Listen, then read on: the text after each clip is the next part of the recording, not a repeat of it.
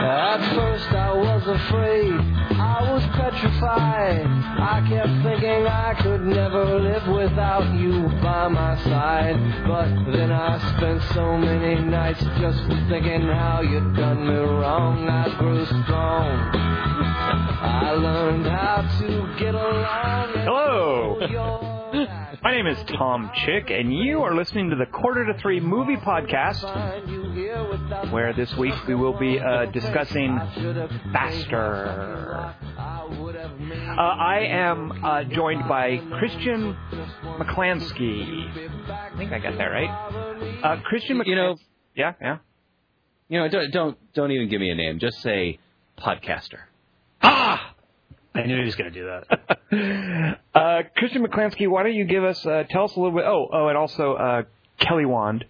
Uh, before we go to the Christian McClansky uh, basic synopsis, Kelly Wand, do you have a tagline for us for Faster? Oh, so his first name's Faster. uh, and Dingus, tell us about this movie, Faster. What what what is this thing? Right, don't well, don't this- spoil don't spoil it, by the way. Oh, I'm not going to spoil it. Okay. Don't worry. This is going to be bare bones. Okay. Um, I'm just I'm just setting the table. There's no food yet. this week we saw Faster, an action drama movie directed by George Tillman Jr. and written by the brothers Tony and Joe Gayton. Uh, the film stars Dwayne Johnson as an ex-con looking to avenge the death of his brother, who was murdered when their bank robbery crew was ambushed by another crew. This film is rated R for strong violence, some drug use, and language. And Dingus, you don't think any of those were spoilers? Because I, those were all spoilers, I thought. Oh, I apologize. Okay. But that's probably the, the basic stuff that the average American moviegoer is going to know before they go in to see Faster, isn't it? That's what the ba- that's sort of along the lines that of the so the movie rating's a spoiler. That's what Tom's saying. If it, sa- if it says drugs and violence, you go, ah, great. Well, I'm thinking more the the stuff about the the bank robbery uh, crew getting jumped by another crew, and like all that stuff is a reveal, like fairly not late, but but later in the movie. This is one of those movies that it doesn't explain a lot early on, and it slowly layers the stuff in. Now, hypersensitive guys like me and Dingus who don't want any spoilers would have hated knowing that stuff. Most people, though, I'm sure, are okay with that. That's I think that all that stuff is in the first line of uh, or some some version of it is in the the first line of the IMDb page. IMDb page. No, right, no, and I'm not impugning your job, Dingus, as far as like the bare bones. I just am. I'm just reiterating that I I, I hate how people sell movies. I agree with you. All right, As so- opposed why- to, That's why We I have- only listened to the the preview of uh, Batella. or Battle La, right? Gala. Uh, so, Ke- Kelly Wand, why don't you now break it down more and give us some serious spoilers? Why don't you tell us like what exactly happens in this movie? Who does what to whom, when, and how? Just to clarify, so just so I understand my role and Dingus's role. Dingus's role is to give a synopsis that reveals nothing that people who didn't see the movie will, will get, but people who saw it will be bored by, and then I spoil the movie for everyone who just listened to Dingus's. So, It's it's for people who are like, "Wh- which one is this? And they can just listen to me and go, "Oh no, no, I don't want to. I don't want to listen to this yet. I don't want to. I don't want to spoil Kelly's wonderful synopsis until I've seen the movie, and then I can truly enjoy sitting down." so they listen to you, stop listening, see the movie, and then listen to the rest of the podcast. Well, iTunes will save. That's how we've formatted this. iTunes will save where you stop listening. Like if you just hit stop and you come back later, iTunes ha- remembers where you were, so that works. Shouldn't we just end the podcast with Dingus's review, the synopsis for next week's thing, with spoiler free? I don't want to know the stuff. I don't the stuff like I said, the stuff Dingus just now said. I don't want to know that before I go to a. So they're both spoilers, and you, they're you, but you, you would listen to neither of them. I would not listen to any podcast that had the title of a movie that I was going to see. I would not even press play on that. But it seems like everyone who listens to us does just that. Not everyone is freaks like Dingus and I are freaks. So yeah. All right. All right, now that you've outed us, Kelly Wand, uh, why, why don't you tell us a little bit Yeah. more about Faster? I'm, I'm looking Now forward to this very out. much, Kelly Wand. Like some movies I watch and I think, I can't wait to hear how Kelly Wand breaks this down. And this this is one such movie. hmm Well, I did what I could. it's hard to improve on perfection. But here's my outing, as you call it. Uh, a fastopsis, Rock and roll. legal term, the Latin term. Um, all right, here's what I got out of it anyway. I don't know what Dingus is talking about. Uh, so this tooth fairy named Rock is in prison, but they let him out early for good behavior, like killing a bunch of other inmates who all want to kill him because he doesn't go looking for trouble, but he doesn't back away from it either. And prison inmates hate that more than anything, which I can attest to. Um, and the warden's clock is loud, so he asks the warden where the exit is because he doesn't know, and they show him because that's standard procedure in prison. And he runs to a classic car with unlocked under a tarp that nobody stole. And uh, he finds a gun under the seat that nobody stole, and he goes to a telemarketing place and he shoots a guy with red hair and gets away because he's inconspicuous. And uh, we find out the guy with red hair stole all the money Rock made in a bank heist and slit his brother's throat instead of using the gun they had on him. But bank heists don't pay as well as telemarketing, so. so Rock kills another guy who's raping his underage neighbor right then, so we know the Rock's heroic. And then uh, Billy Bob Thornton shows up uh, to the Big Lebowski music, and he's a rumpled cop on heroin under a toupee. He's on heroin under a toupee. and he tells the smart detective, uh, Carla Gugino, uh, that he's been assigned to a murder case, which she never confirms, so she's not smart. And uh, Billy Bob has a fat, doughy faced white son who sucks at baseball, even though the kid's mom is Moon Bloodgood. and she wants him to go to rehab, but not as much as she wants the heroin that she knows he keeps in his back pocket whenever he's on murder investigations. so Rock gets a list of the character actors he wants to have scenes with, um, like in Kill Bill, uh, from some guy who tries to get his Samoan bouncer to beat Rock up, but the bouncer sees Rock has a tattoo that only ghosts get on their arms, so he runs away. and we find out Rock has a metal plate in his head, like in Kill Bill, but they didn't put a steel plate on his brother's throat, so his brother died. And uh, he goes to see Dexter's sister because they had a baby together, but she aborted it, so he leaves. Uh, oh yeah, also there's this British guy who conquered yoga by doing it a couple seconds in his uh, marble bathroom and he's banging uh, Shannon from Lost, and he's rich, even though he charges only a dollar a kill. but he's rich because he's killed like 50 million people. but Shannon wants him to quit that and marry her because the man she loves isn't a killer, and he's also poor and not British. That's what she wants. Uh, so that's why they're together. And they say stuff, but I couldn't hear much of it over the warden's clock. So Rock kills some more people who killed his brother. It Took a lot of people to do that. Um, which that guy who compiled the lists based on Rock's verbal descriptions because he's really talkative. And Rock finds one of them, but the guy's married and super religious, so Rock sadistically spares him instead of letting him go to heaven and another guy he killed son tells him on the phone he's going to kill him, almost like in Kill Bill, but he never does, like in Kill Bill. And Billy Bob turns out to be the supervillain because being a disgraced uh, homicide detective with a drug habit pays better than stealing bank heists and killing brothers. Plus, his heroin addiction's a good cover for keeping IA off his ass. And uh, he shoots Rock in the metal plate on his head, even though Carla Gugino told him about the plate. Uh, and the British guy cries and leaves because he didn't do anything for the whole movie. And then Rock comes back to life, and Billy Bob asks him how, even though he knew about the metal plate, because Carla Gugino told him. So Rock re-explains it to him, and then he shoots him.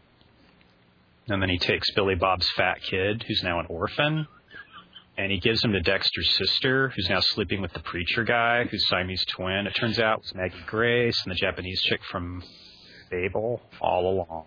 The end. Oh, very nice, Kelly Wand.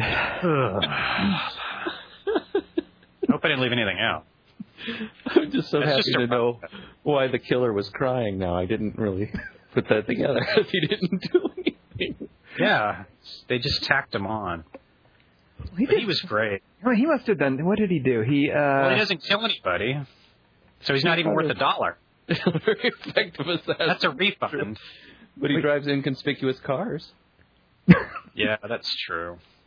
Does he not shoot anyone? Come on, really? I guess not. He shoots No. at somebody.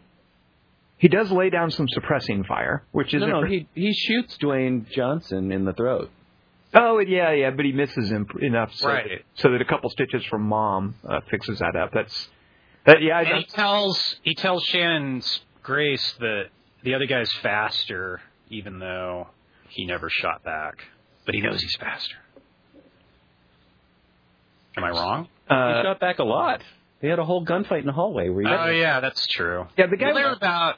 All right, never. Like I say, I think the guy was really good at suppressing fire. I, I think as far as assassins go, if you need an assassin to just lay down some suppressing fire, that guy would be worth the dollar. I think. But then it, neither of them kill each other because Rock runs away, and then ah, he ran away. I can't catch him. Oh, it's fast. didn't you know? It's faster than me. Runs fast. That's But- why but was he's- called. And he's pure. It could have been called pure too, because he also says the rock is pure. Okay, first of all, good golly, man, I hated the title. What a horrible title. I, I just it's, it's a horrible title. has It would have been good if it meant something. It wasn't fast. It wasn't a fast movie. Like Crank, that title works because it's kind of about Crank. Right. I I, mean, mean, it's- I, I imagine they started with something else, but all other one-word titles were used, like Driver. uh, right. Killer, third guy, blonde woman. Stupid bad script. You know, Uh, these actors were a lot of great actors are in this. I thought that just get sent up the river by this terrible script by Tony and Joe Gayton, who wrote The Salton Sea. Yep. Which you guys must like because Peter Sarsgaard's in it. I uh, I don't remember a lot of specifics about Salton Sea, but I do remember not disliking it. Okay, can Hmm. you back me up on that, Kelly Wand? I didn't see it. I don't see movies with C's in the title. Dingus, do you know Salton Sea? No, but I agree that you didn't dislike it. That you liked Val Kilmer's nose. I think. You guys have not seen Salton. Salton Sea has a famous. Uh, well, I say famous, not famous enough. You guys haven't seen. It has a great opening.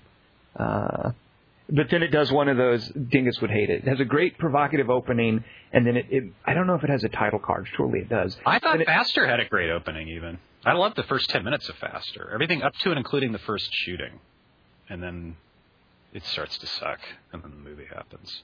Oh, sorry. Getting back to Salton Sea's opening. Well, Dingus would have hated it because it does the, it does a really provocative, cool thing, and then I don't I don't remember if there's a title card or not. But then it does a three days earlier kind of thing. Uh, Uh, Dingus just like loved. Skyline. yeah, yeah. I never want to know what happened three days earlier. So I, Ridley Scott was saying that he wants to make the Alien prequel because he says prequels are better. What the fuck's he talking about? When has a prequel ever been? Name one prequel that's ever better or more interesting. That was like the phrase he used. Uh, well, Star Wars. the- the- Obviously, those prequels are better. I mean, the, the three days earlier thing, and I've, I think I've talked about this before, is just I think when a filmmaker doesn't trust their opening material enough, they're like, you know, this is really boring. We should we should give the audience something interesting first, and then we'll back up and do the boring stuff.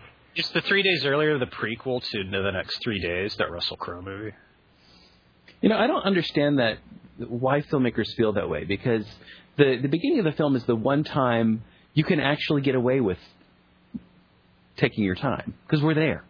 I- I'm sitting there. I'm not going to get up and leave in the first two minutes. I'm already there, so you don't have to grab me as if I'm about to pay my ticket until I see that first scene, and then I'll pay my ticket. Well, Dingus, I think I, I, I think sometimes they do have to do that. Could you imagine how interminable the beginning of Skyline would have been if it didn't have that little front-loaded alien invasion?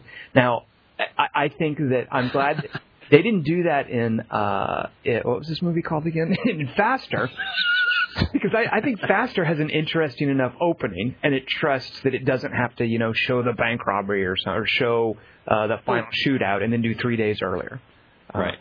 so it, it depends on your material, and and one of the the few bits of insight that the guys who made Skyline had is that their movie is really boring for about 30 minutes. so they need to do something to keep people from uh, getting really bored. Um, Well, that's Well, why good not just cut that but- 30 minutes and Yeah, then none of that none of that stuff was necessary.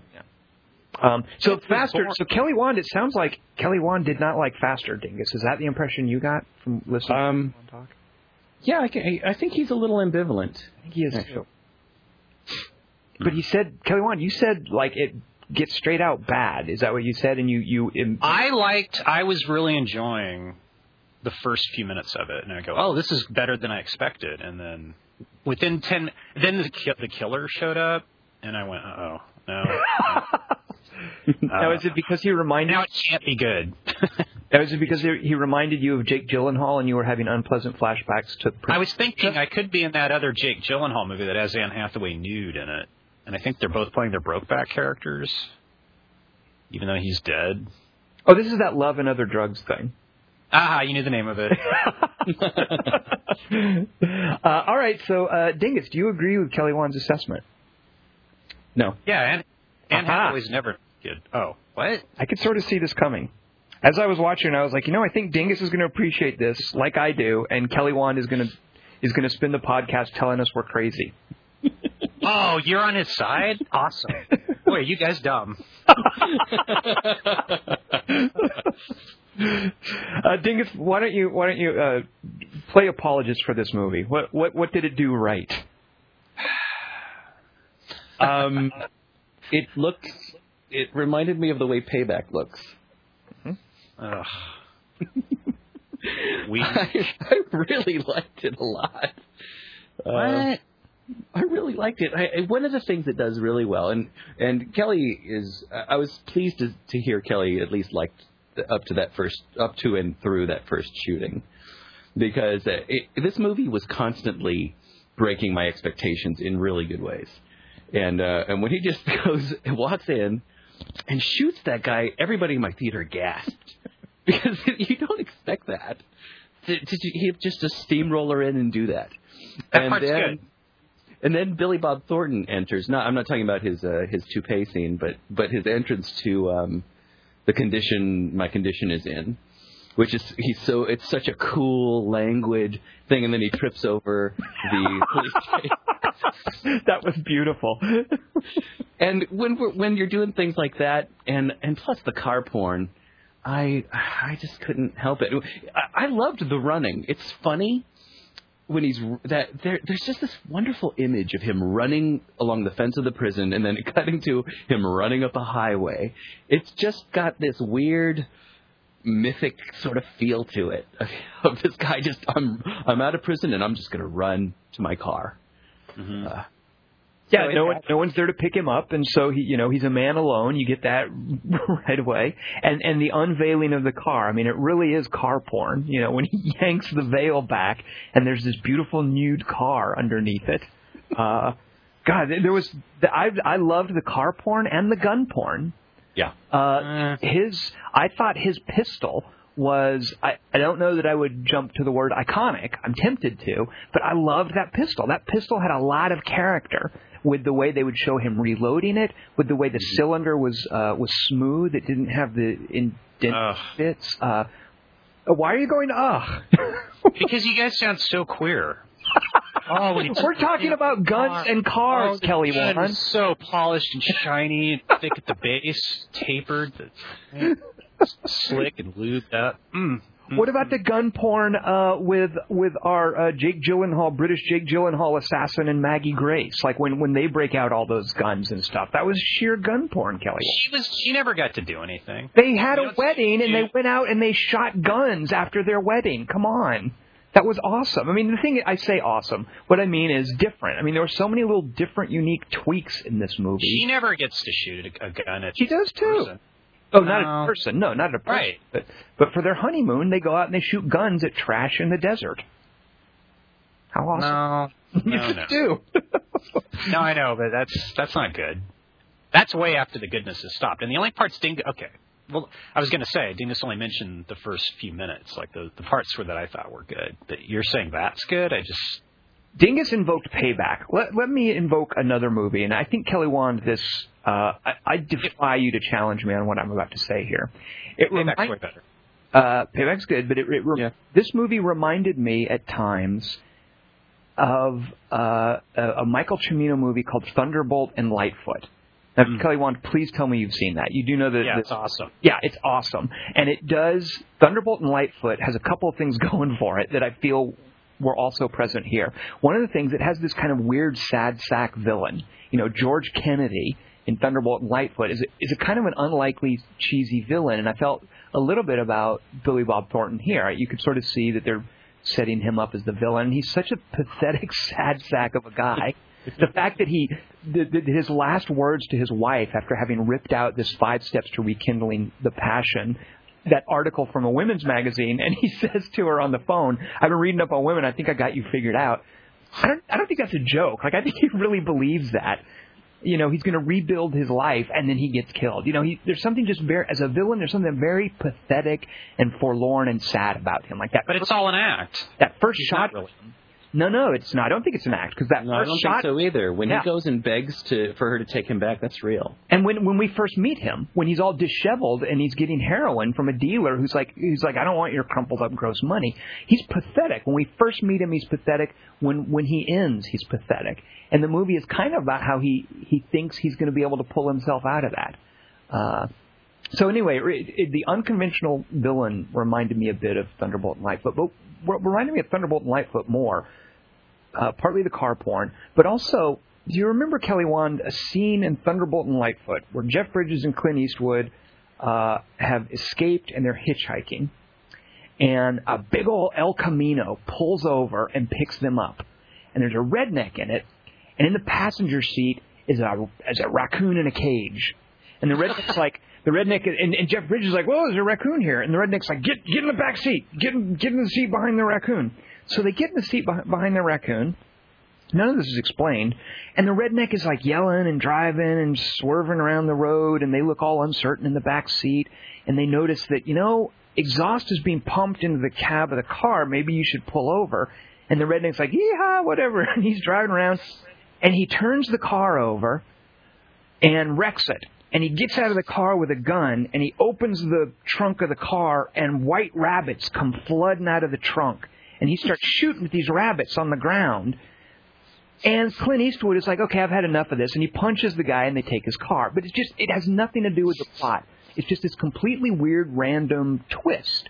And there were a few bits like that that kind of, in, in, in Faster, that I felt were heading in that direction. Just weird things that didn't have to be there like the bouncer with his son, uh, Yeah. like like the whole scene with uh, with Dexter's sister, like the fact that he has this this wife. Uh, That's not as good as White Rabbits. it's not as good, but it's random. You know, you don't really need that kind of character development. Like you don't need that kind of that kind of touch in there. The fact that she's not, well, well, here's another one. Uh, what when when Billy Bob Thornton hands over the heroin to his wife, and then she ends up taking it.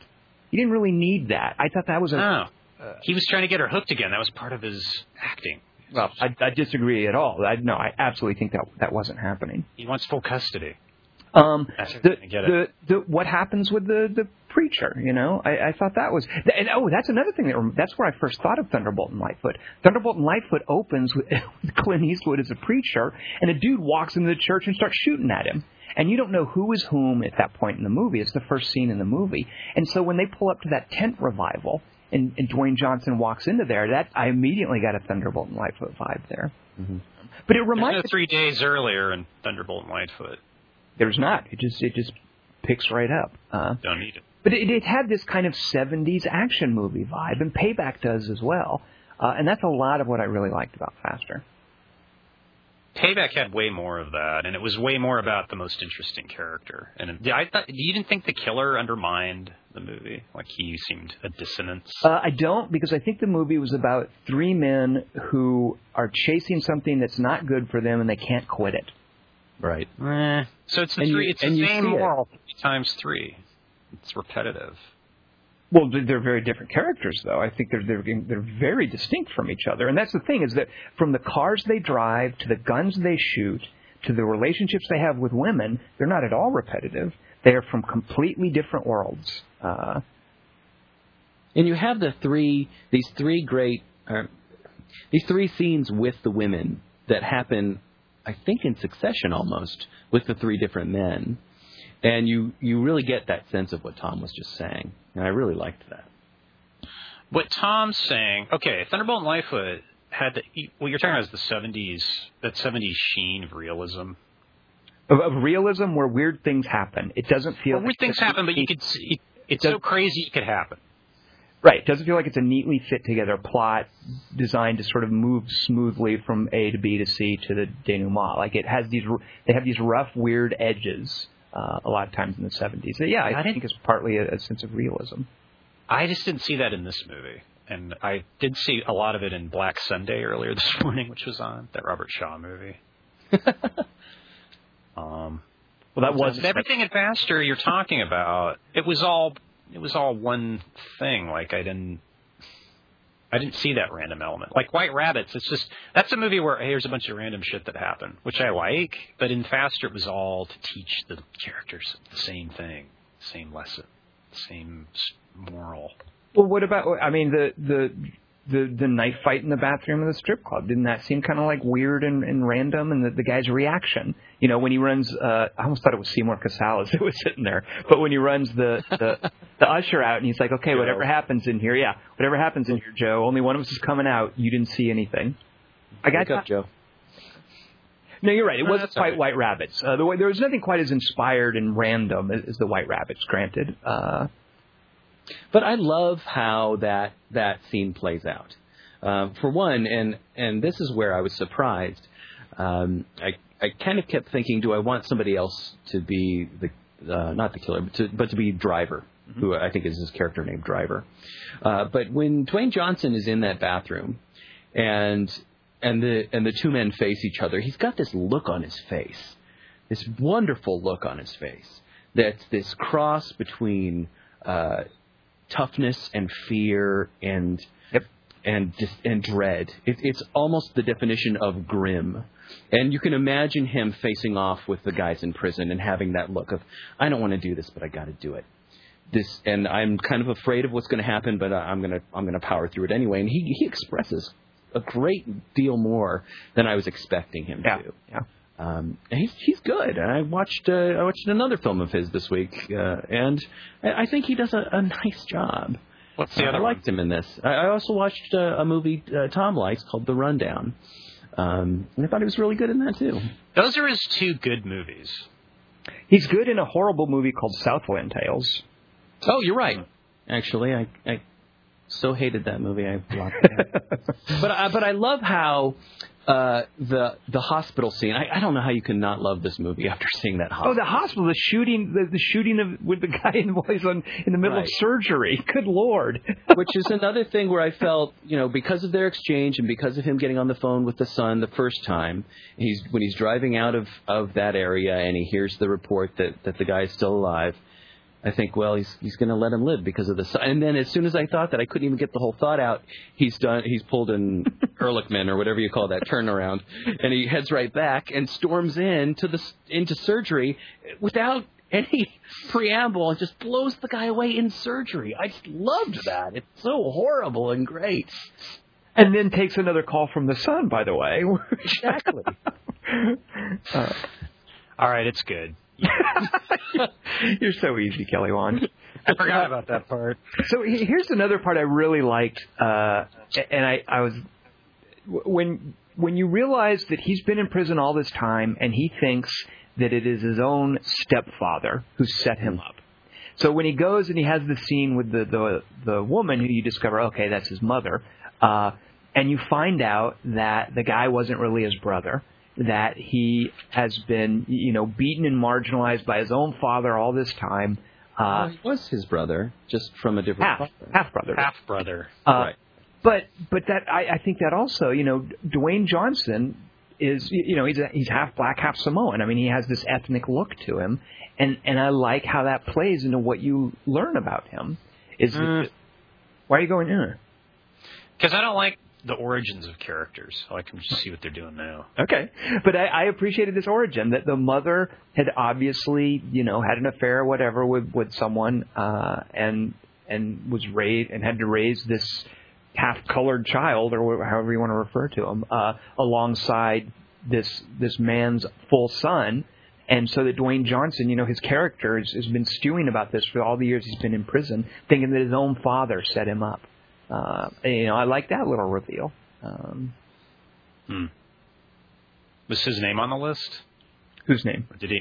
His dad, or did he know where? I think he him? probably knew where his dad lived. Uh, Uh, well, he didn't know his dad was dead too. That's the thing. And he, you can't cross the name off. he he shows up and you know she says, "Look, he died three years ago. I can show you the grave if you don't believe me." Just like Winter's Bone.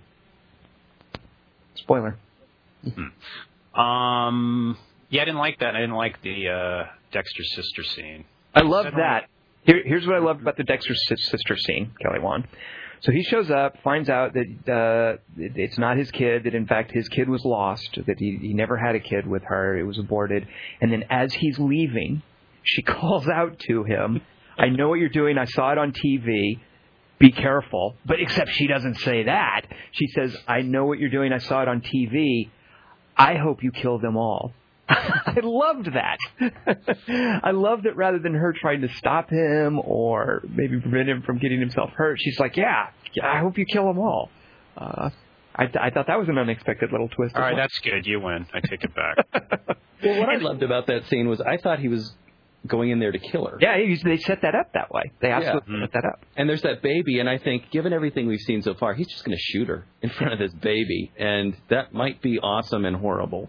And then it flips over. Yep. And at first, I was a little weirdly disappointed, like you are at the end of Black Sunday. But then I felt like, oh no, I like the way this went. I like how this is sort of breaking my expectation again. And I like how unglamorous she looks too. Again, it, it was highlighting the difference between, uh, although Billy Bob Thornton had a pretty hot wife, uh, but it was highlighting the difference between uh, his life and the the dollar assassin, you know, who got to be with Maggie Grace. Like I, I like I like the actress that plays Dexter's sister in, in some roles, uh, and it particularly like Jennifer Carpenter. is that her name Jennifer Carpenter? Ah, Yeah. any relation? To Karen? Karen Carpenter's The Thing.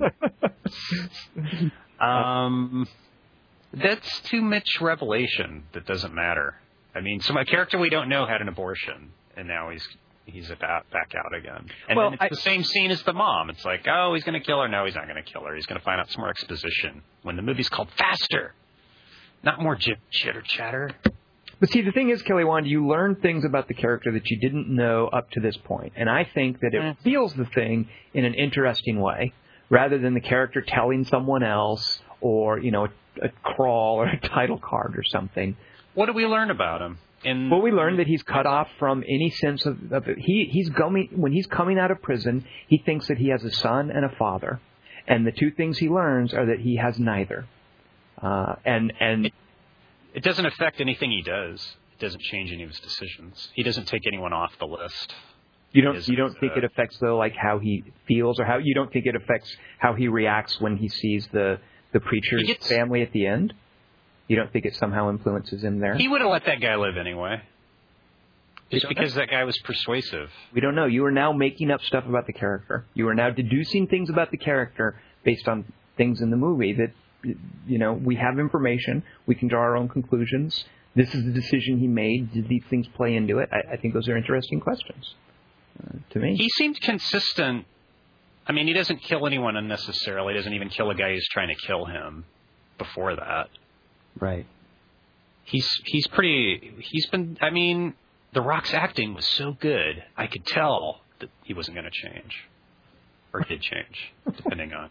What's But he does change. I mean, I think the whole point of a movie like this, like a revenge drama, is does the character take revenge or not? If he'd really changed, he would have let Billy Bob live, because that guy's got a son too, and a hot wife. Uh, but I mean, I think part of yeah, maybe. But but, but There's why, a lot of kids. does, doesn't he know though that Billy Bob Thornton is responsible for it all? Does he ever Yeah. find out? Yeah, Billy Bob tells what's his face. The killer. Well, we assume he's conscious. Okay, right. Yeah. While he's while he's on the floor. Yeah.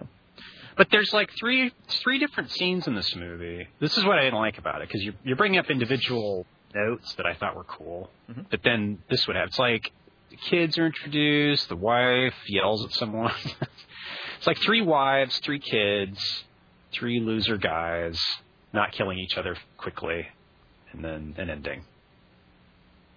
That's my synopsis. I liked your other one better. it just seemed a little too too too schmaltzy. Maybe because I saw a preview for the Mechanic remake right before I, I watched it, and I was I got like, yeah, buildings should be blowing up. If it's called Faster, I don't know. I, I would agree with you that it's schmaltzy when it comes to the strip club. That was the worst strip club ever. I don't know why they put a PG-13 strip club in an R-rated movie. Yeah, how dare they? This is clearly an R movie. What? yeah, You don't go to a strip club without some gratuitous shot of the girl at the pole Exactly. who, who I could isn't go- wearing her top. Hello.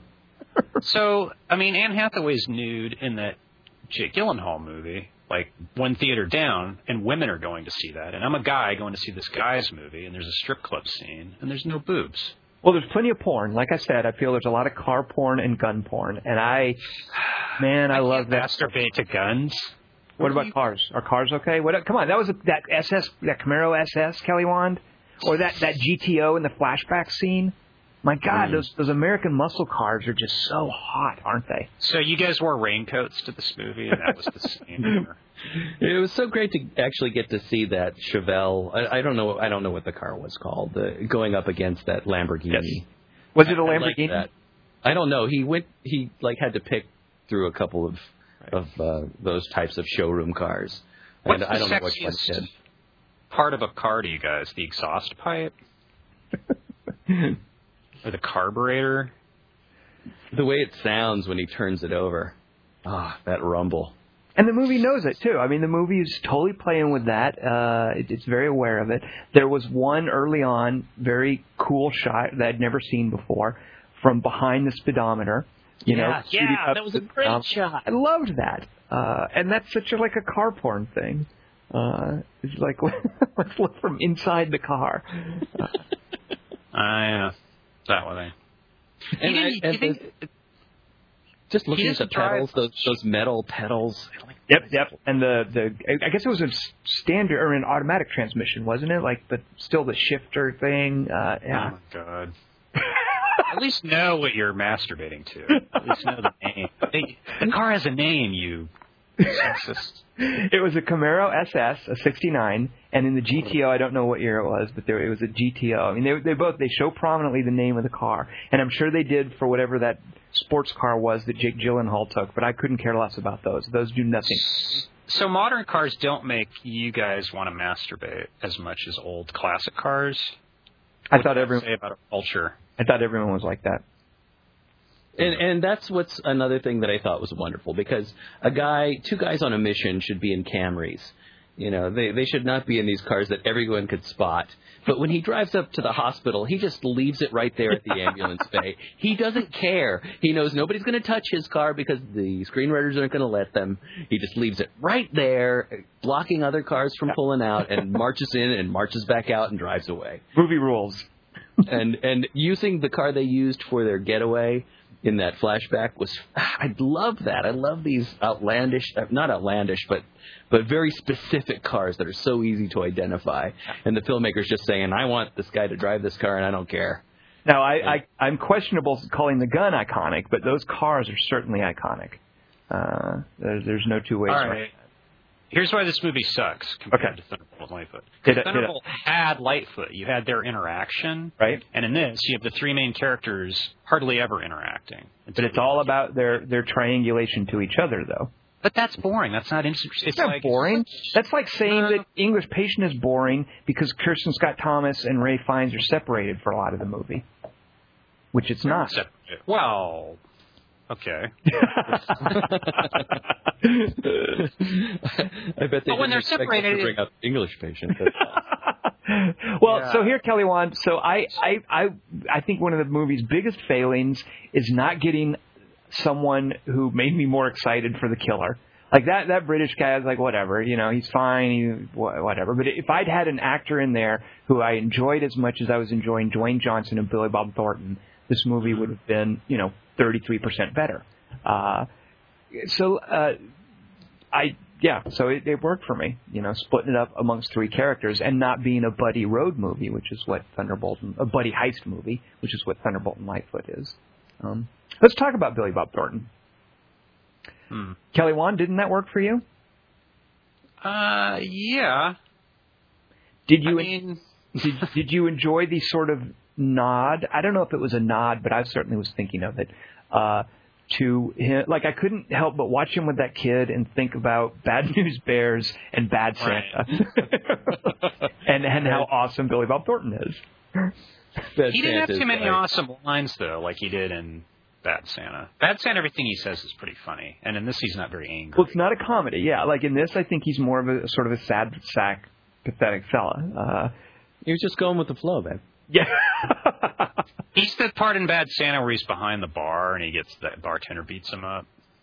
But I, I love the scene where he has to put on a show to his kid about lying to work about I'm not going to show up. It's my kid's baseball game. I mean that that was just so pathetic. I love that bit, I loved. I But loved. he's supposed to be a supervillain. but he's not though. I mean he's not he's not in a James Bond. How did he know? How did he know the British guy? Did he find that guy on the Yellow Pages, or what?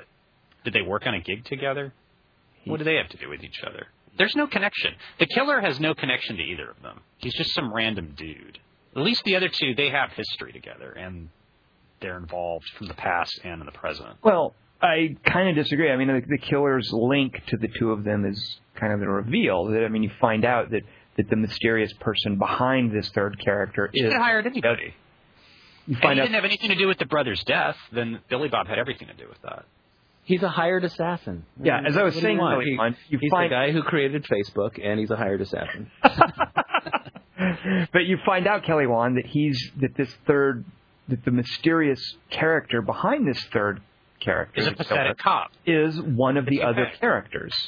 Uh, who. uh, okay. He's trying to clean up his mess. He's he's a great inversion of that ridiculous retiring cop cliche. I've got one more job, Right. and I just got to get to my pension. When the One more when British. The thing is, he's a corrupt cop who's trying to fix a mess that he's created. yeah. You know, all that stuff about where he's talking about it's a hunch. He knows exactly what's going on, you know, and he Why didn't he just have him killed in prison? Or was that what all those guys were injured for? maybe. Yeah, that makes sense to me. So I really loved uh, that moment where where Billy Bob Thornton is lying in bed with his son and they're talking. I I I just grooved on that because that, those are those are moments that happen where you have to go and lie down with your kid to get him calmed down so he goes to sleep. And I just love the image of the two of them lying there and, and just talking. And I think that's when the kid says he sucks at baseball, but it might have been another time.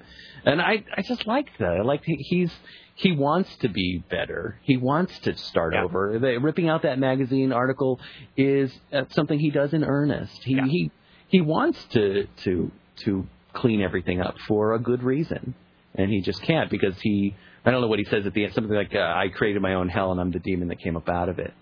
Um, And and Dingus, it's funny. I I had assumed that he was laying there with his son because that's where his wife was making him sleep. like that's where he had to stay for the night. He gets right, to but- stay the night. Yeah, it's what he begs her. Uh, Yeah. it's like, uh, let me, Mm. please let me stay the night with, with you and bad baseball player.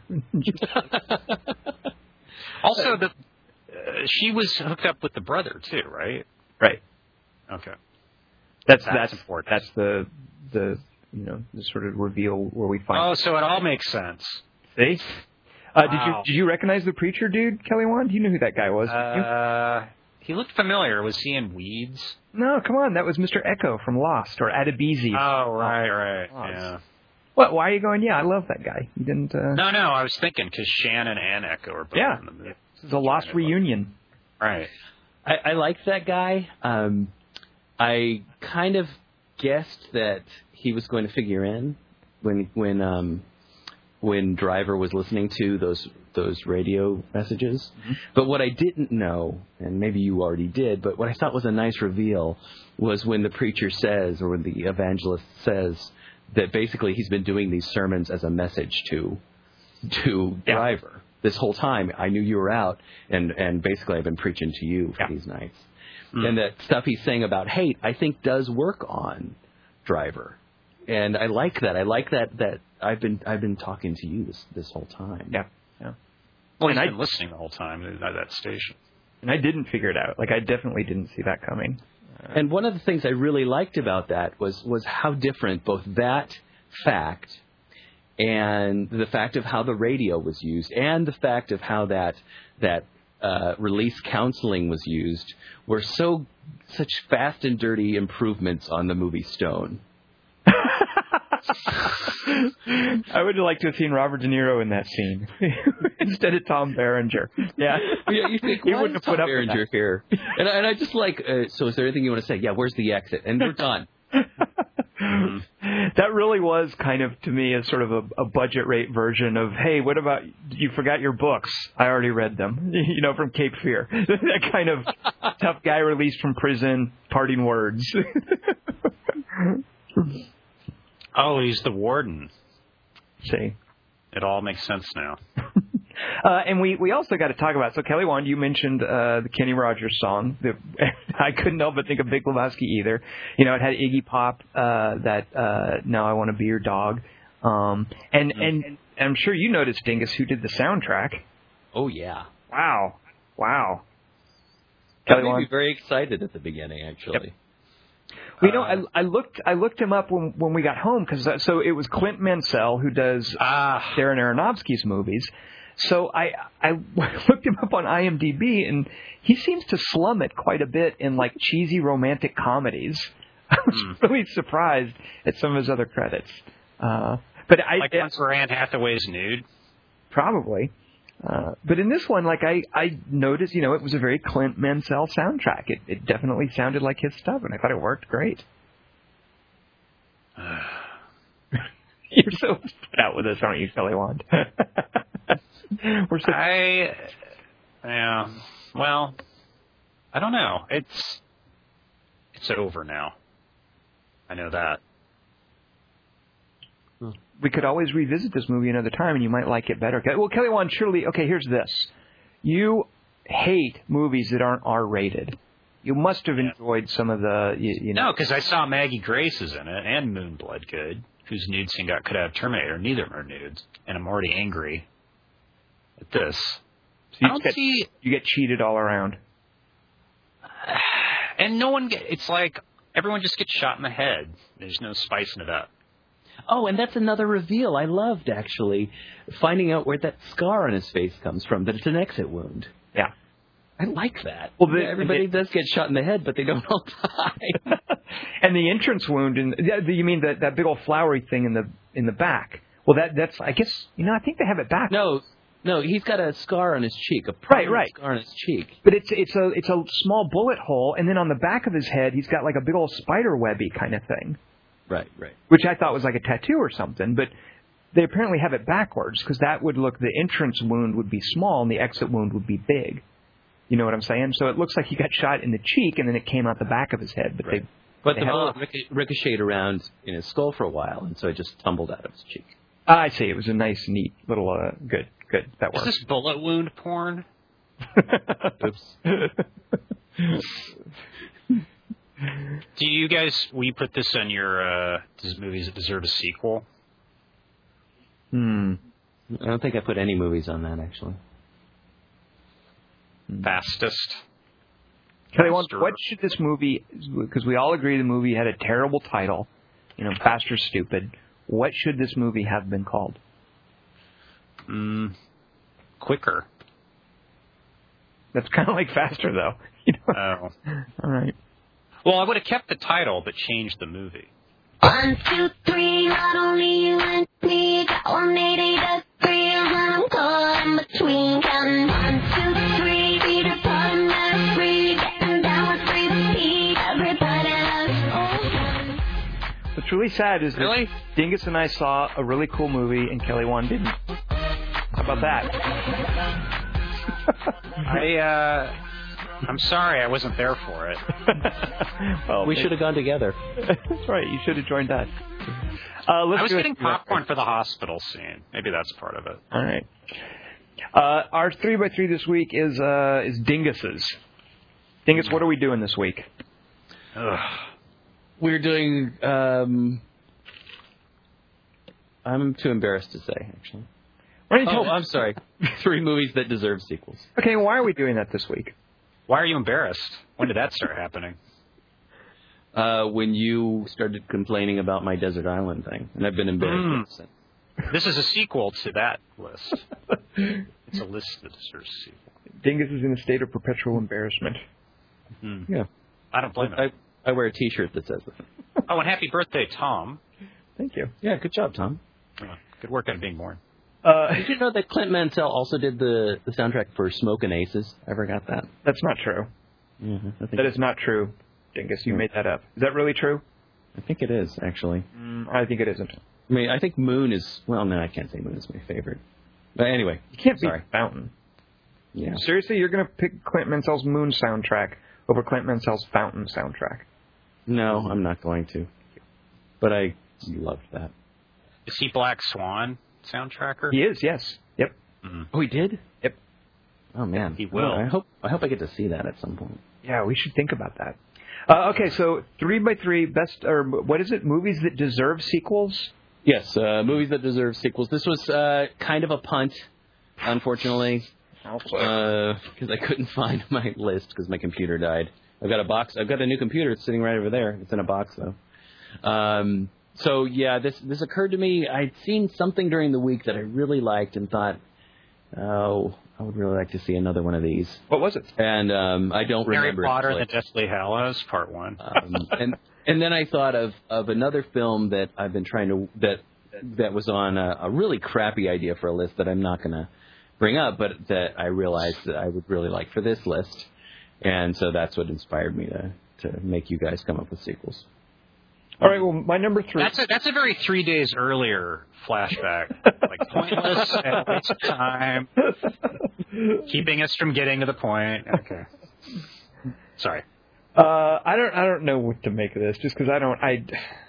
Yeah, I knew I knew you would hate. Yay! I, I had no Tom doubt hates that- someone's list besides mine. I win. he hates a lot of mine because they're He hates all lists that aren't his. That's the pattern. I. Although I wind up But- agreeing with that usually. But I think he's justified this time because I, I, as I thought about it this week, I really hated it, and it wasn't until I really put my my nose to the grindstone that I that I realized there were a lot of them that I liked. Hmm. Leave Wendy out of this. Well, my- whole take on sequels is that it- it's really not up to me, and I'm fine with that. Like, if, if I think a director or a writer or someone has vision for where a movie can go, that's fine. But one of the reasons that I prefer movies to television is that movies are self-contained packages for the most part, and that's what I appreciate about them. And when someone wants to reopen the package and revisit it, I'm cool with that. I don't think it always works. Uh, as a matter of fact, more often than not, I would say it doesn't work. Um, but you know, bless people who want to try it. I would never tell them to do that. Uh, so I've had to come up with three exceptions where I think, you know what, I'm going to tell these people they should do sequels. And Hmm. uh, Directly.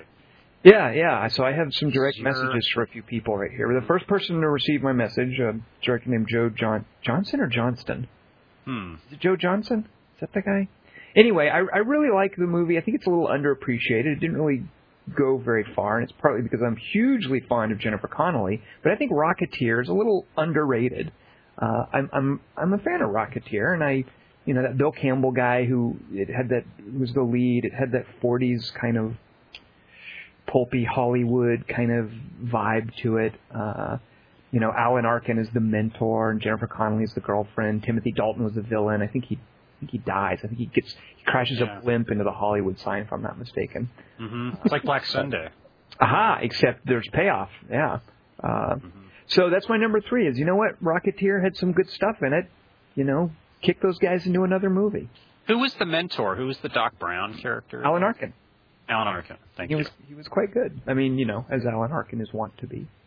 Uh, and I just love the look of it. You know. So. Um. Wow. You you said you strike me, Kelly, Wand, as someone who would like Rocketeer. Is that is that not? I, I remember man's.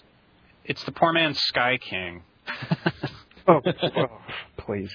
I remember Rocketeer coming out the summer of the Abyss, and seeing both of them that summer, and thinking, "Wow, I like Rocketeer better than the the guy better than the movie from the guy that did Aliens." I can't believe that.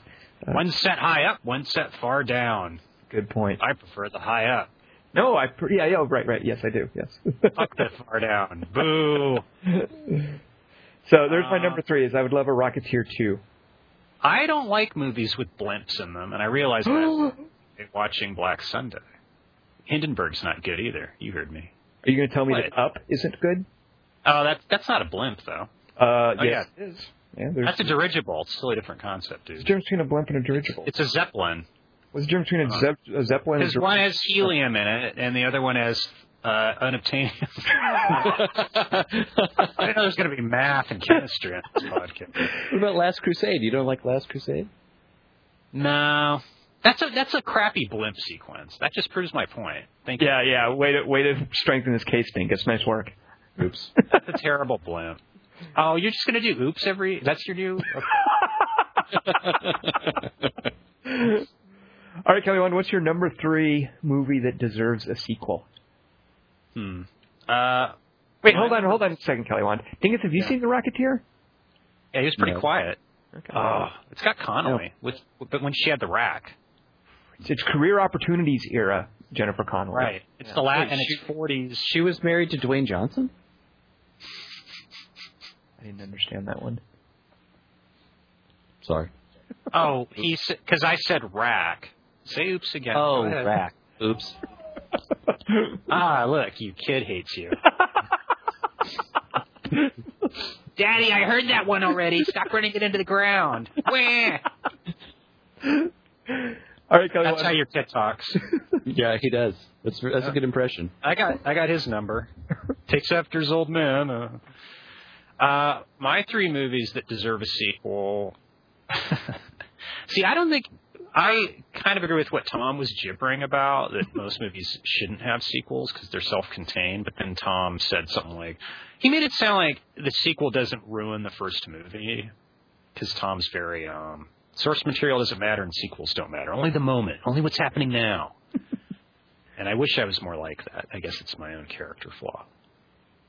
My number three. Well, wait, does that make it then harder for you to say a movie should have a sequel because you're potentially Yeah, it was very- to be ruined?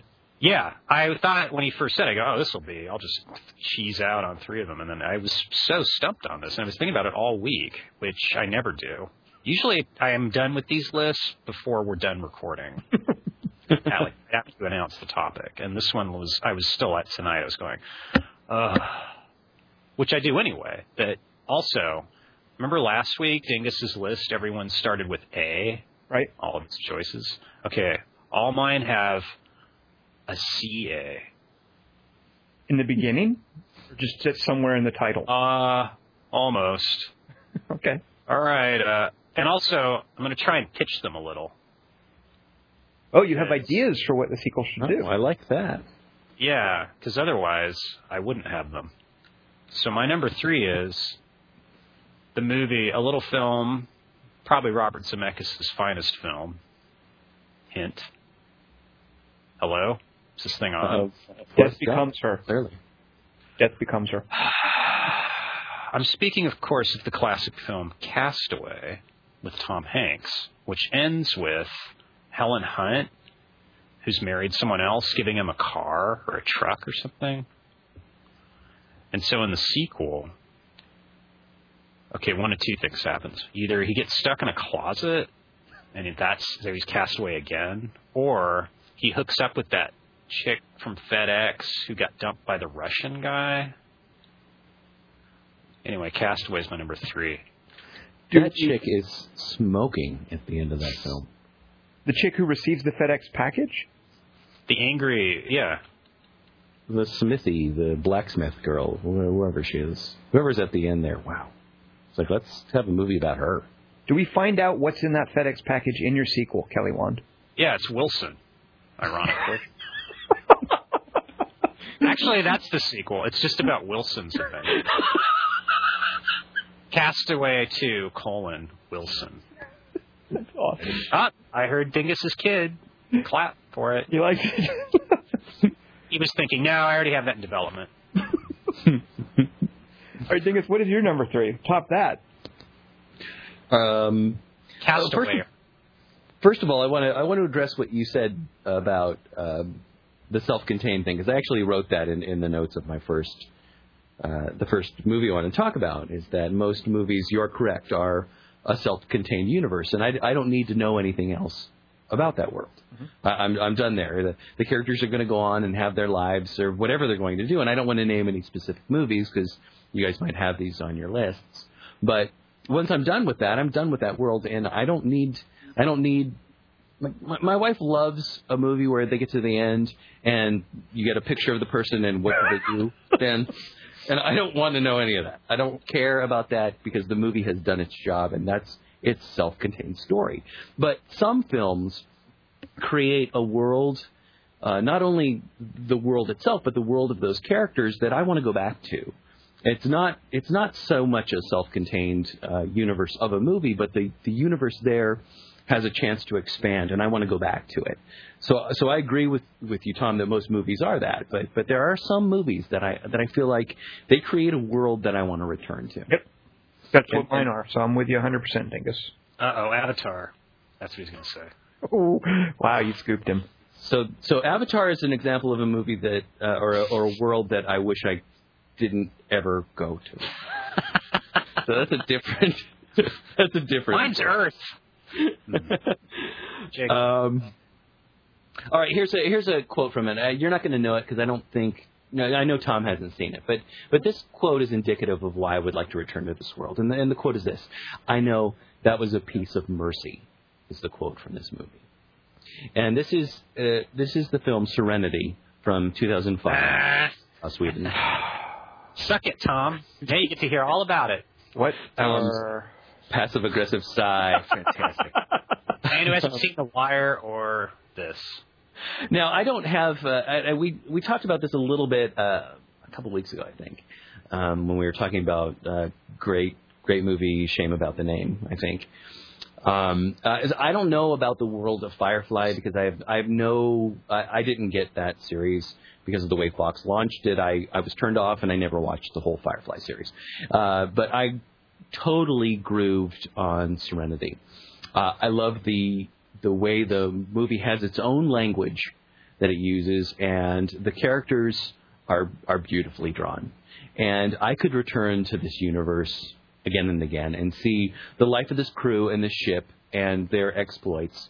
Uh, I would love to see this type of thing continue.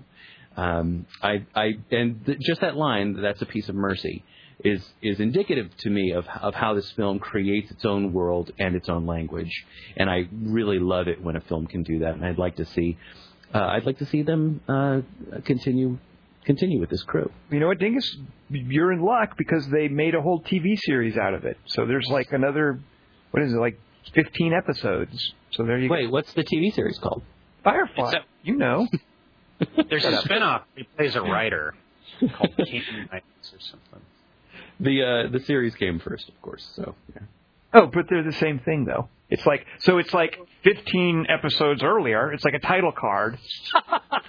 so you're fine. They are similar. There's a lot of hot girls on it, though. Oh, wait a minute. What do you mean they are similar? The same thing. That was one of the vibes I got from watching Serenity. As I, I sort of felt like this is like, and I don't mean this as an insult, although it kind of is. But watching Serenity, I was thinking this is like a TV level production. You know, this is like a TV style direction. I agree with you, but I'm getting that a lot from just movies in general lately, Ah. like Skyline. So it's like, eh, all right, here I am, bigger screen, guy kicking my chair, guy snoring. well, Dingus, why aren't you watching Firefly then? Yeah, dingus. it's not on anymore. I don't think. They have these things called DVDs, and they have this service called. I'll called. let him to you. I have them. I'll bet Well, you no, do, Kelly Wand. Netflix only streams now. Did you not know that?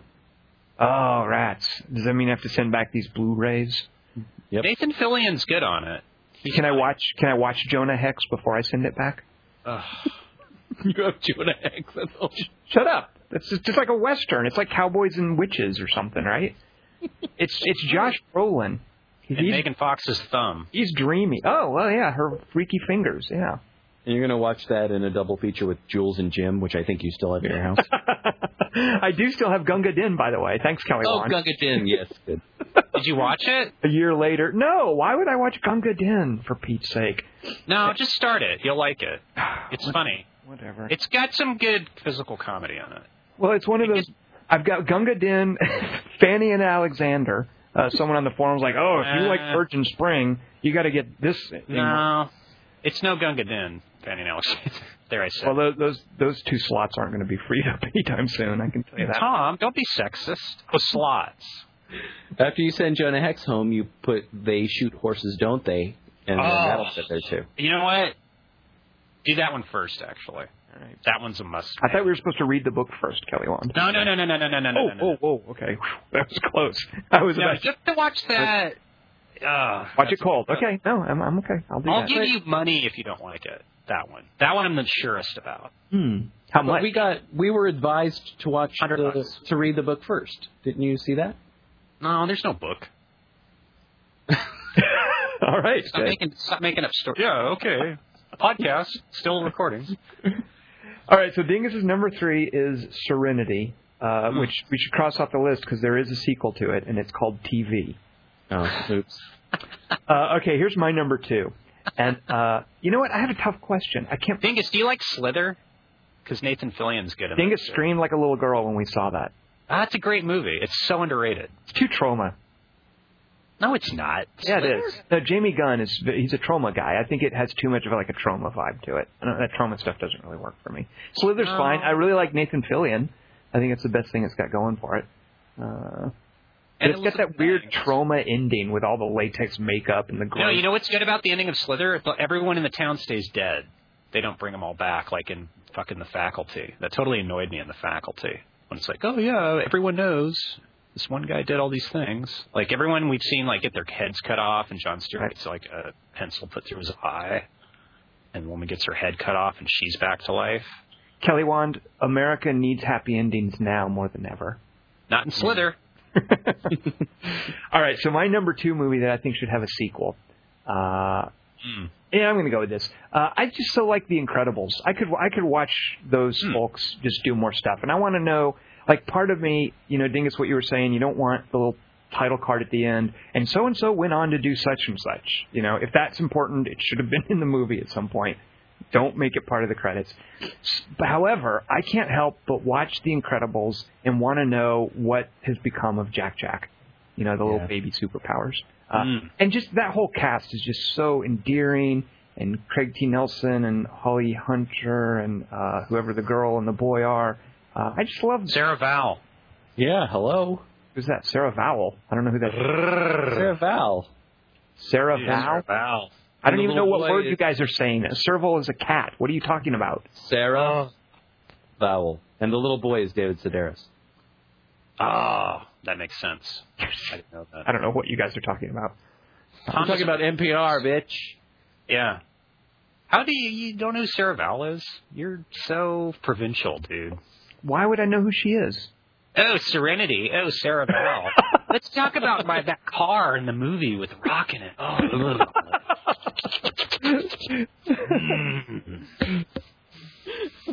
Did you see when he put the dipstick in? Oh God, it was good. Don't be gross. Yeah. Uh, what What was Brad Bird's last movie? I can't believe I don't know this. Uh, Ratatouille. Really? He hasn't done anything since Ratatouille? He's due.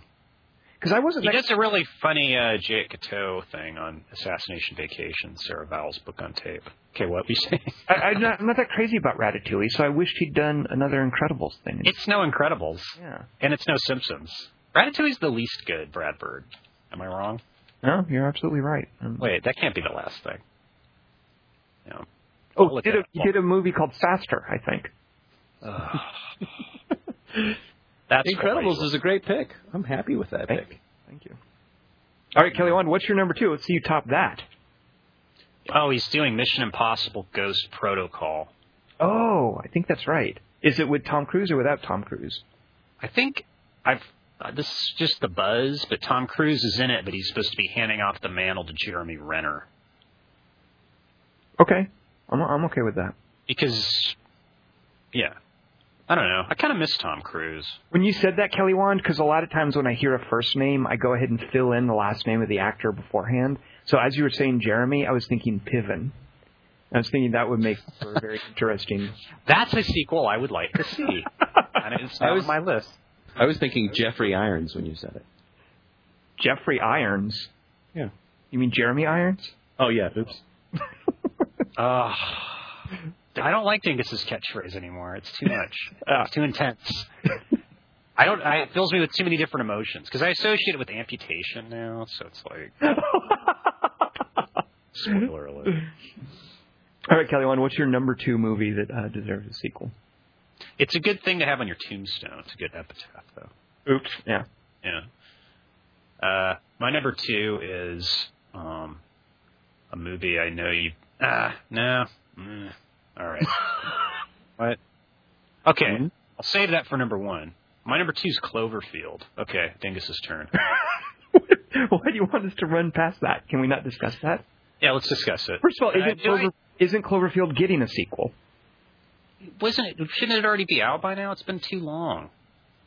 Remember they remember Independence Day didn't get a sequel. Not that I'm pining for that, but it's like if that didn't get a sequel, what hopes does? I guess I guess Matt Reeves went on to do the the awesome remake of Let the Right One In, so he was he to do Cloverfield two. he took a detour to do a movie I really liked that's never going to get released called Cabin in the Woods, which That's not Matt going- Reeves. What are you talking about? It's Matt Reeves, isn't it? That is seriously Matt Reeves. I don't want to see it. Cabin in the Woods. If it's Matt Reeves, I don't want to see it. I don't. Oh, it's Drew Goddard. Uh, who is? Who's Drew Goddard? I know that name. Why am I so stupid? Wait, he did Cloverfield. What's the Matt Reeves? Matt Reeves did Cloverfield and Let Me In. He's a he's a, a stooge. Okay, it's the guy Jason- who wrote. It's the writer of Cloverfield, Drew Goddard. Okay. Uh, so, So uh, Kelly Wand, so- what? Would, why? There's no sequel. You just want to know what happened to the monster, right? I love that monster, and it and it doesn't die, and it never runs away in the whole movie, which was something I really thought was cool about it, as opposed to Godzilla, who was always like running from army helicopters like a big pussy. Now, would this Cloverfield sequel be a found footage movie, or would you just? Yeah. Okay. They're making one about the moon too, so maybe they can, maybe they'll all tie in. Don't Cloverfield in L.A., right? Isn't that what Battle for L.A. is, though? Eula? I like I like Kelly's choice because I, I saw Cloverfield again recently and I've seen it three times I think and I like it every time. I like it a little bit more every time.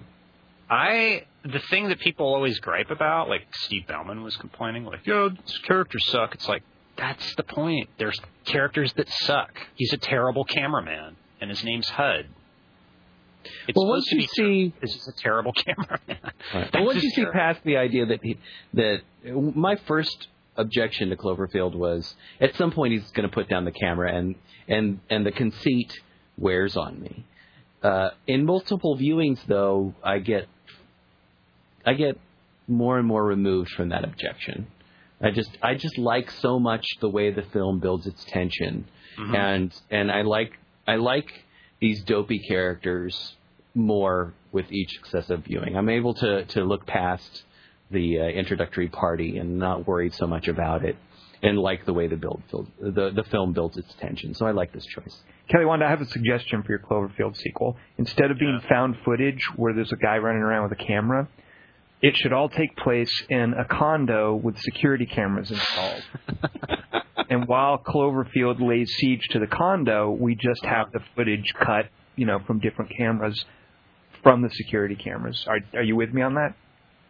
Yeah, well, they should have a camera with them, and they go out on the roof to take a picture of Cloverfield. Ah, right. Like in Skyline. Good. Can can it be an awesome dog? There can, and the dog will be named Abby. Absolutely. All right. Did I'm you guys see board. Cleavage Field? Can't say as I did. Oh, so good. Is is that? I don't even want to know what that is. do I do I want to know what that is, Kelly Wand? It's found footage of women's cleavage, right? It's not as good as the book or the field. All right, that's my number two. All right, Dingus, what is your number two? My Uh, my number two. Um, here's a little bit of dialogue from my number two. Okay. Here we Oops. go. There, there's no oops here. Uh, you're you are like me. We can both get hurt. I'm just an ordinary man. No, you're not. Why do you keep saying that? Rocky Three, Superman. final fight. Uh, things that are green. Pass. Uh, Tom's episode of 90210, the movie. I haven't Uh, seen it, whatever it is. I don't. I don't recognize those lines. This is uh, actually a little bit related to Tom's last choice, The Incredibles, and uh, I'm embarrassed to say that Are you I'm going to say Unbreakable? Don't say Unbreakable. I'm going to say Unbreakable. Yeah. For Pete's Ugh. Sake. Dingus is wanting M Night Shyamalan to keep wreaking havoc. Yeah, I, you know what? Ten years ago, I would have agreed with Dingus, but now I don't want. I don't want M Night Shyamalan anywhere near Unbreakable or a camera. Well, I well, part of the thing I started with is I wonder if I can stipulate that he not be involved. That's a good point. That's actually, uh, yeah. but given that, I think that this is his best film, and he did a he did a good job on it. Um, maybe there's something there that if he could focus back on this material, which I think is a wonderful origin story in in a great tradition of those things, um, maybe he could get away with it. But I just I I got to see this movie not having not knowing anything about it, not knowing what I was in for, and I love the way it unfolds and how slowly it unfolds, and and the feeling at the end that I had was, oh, well now now we're at the beginning and we can get to the good stuff. I mean, the whole movie is full of good stuff, but but I got so excited at the end when I when I got to the point of, oh, this is what the movie is about, and now we get to see what this character becomes. And Kind of like like Robin happened. Hood. It's like Robin Hood, the Ridley Scott Robin Hood. Yeah. Mhm. right. Well, yeah. It's the three days earlier as a movie. Uh, but it's not a prequel. It's it's the movie. It's it's it's kind of the uh, the good example of not not making the movie and then we're going to be lazy and make the prequel. Uh, I like the bold move of of making this particular movie where it's it's slow and it's discovery, it's it's character based and and then there's the promise of where where it could go from here is is so exciting to me. It's kind of like what Tom was saying about Jack Jack, and I I like the idea of well what what's this guy going to become now? What's going to happen to his family? Uh, I I really had such a great feeling at the end of this, and then we get you know the happening instead. Um, Mm. I, I just wonder what happened. I I I- I think part of it is that. Uh, it went over like a lead balloon, didn't it? I mean, it didn't do any business, and so It it, never had any hope of of uh, of being a sequel. But but I think that the way the story develops and the way the character develops, it clearly deserves one, at least from my point of view. Well, here's here's my question, to you Dingus. I I don't remember Unbreakable didn't make that much of an impression on me because I'm not a like a comic book guy, and the whole like, the whole superhero thing doesn't really do much for me. But w- wasn't the point of Unbreakable not so much about superheroes, but about this weird thing happening to a guy, and he discovers that he is a superhero. So that once he's discovered that, it it hasn't it kind of just become a conventional movie like any other superhero movie? Like, doesn't it lose its essence once Bruce Willis discovers what he discovers? And I could be wrong about that, but that would be my and his arch nemesis is behind bars at the end too. So you've taken away his raison d'etre. And well, yeah, just my reservation is that what made Unbreakable special, you know, as not just another superhero movie, is that you didn't know that's what you're watching, and so in a sequel you would necessarily know that, and isn't that a big pitfall for continuing with these characters? In a way, it is, but I think that because of the way this world is constructed, you get the opportunity for him to discover who else is in this world. Is there anybody else? And the filmmaker has to make these decisions. But he he has to decide what he's going to make of his life now. What's going to happen to his family? Those things that that a guy bit by a spider has to choose and become comic booky. And I think there's an opportunity to make it more real. Like there's a, there's a television series on right now called No Ordinary Family that that sort of treats this in a comic way. But it's it's very much in that tradition of something some some event happens to us and now we have powers. You know- like the Fantastic Four kind of. Dingus, aren't you really in luck? Like for your number three, you can just watch Firefly. You don't need a sequel. For your number That's two, can't can't you just watch Heroes? Or read comics. I don't know what I never watched Heroes and I don't read comics, uh, but I like I like the idea that that he can continue to explore what his limitations are and what he's going to do with them in a more human way than a guy slinging from a web, which is something I like too. But this this sort of scratches a different itch. It's a it's a guy who's a dad, and what's he going to do? And and I like the way I like Bruce Willis in this. I like how how earnest he is, and and and how he's discovering things about himself, and that this has been probably his whole life. It's not like an event happened to him, and and what this means for him. And are there other people in the world like this or not? And, there's a lot of traps that the filmmaker could fall into. And I think you're right, Tom, to to raise that objection. Doesn't this just become another superhero film?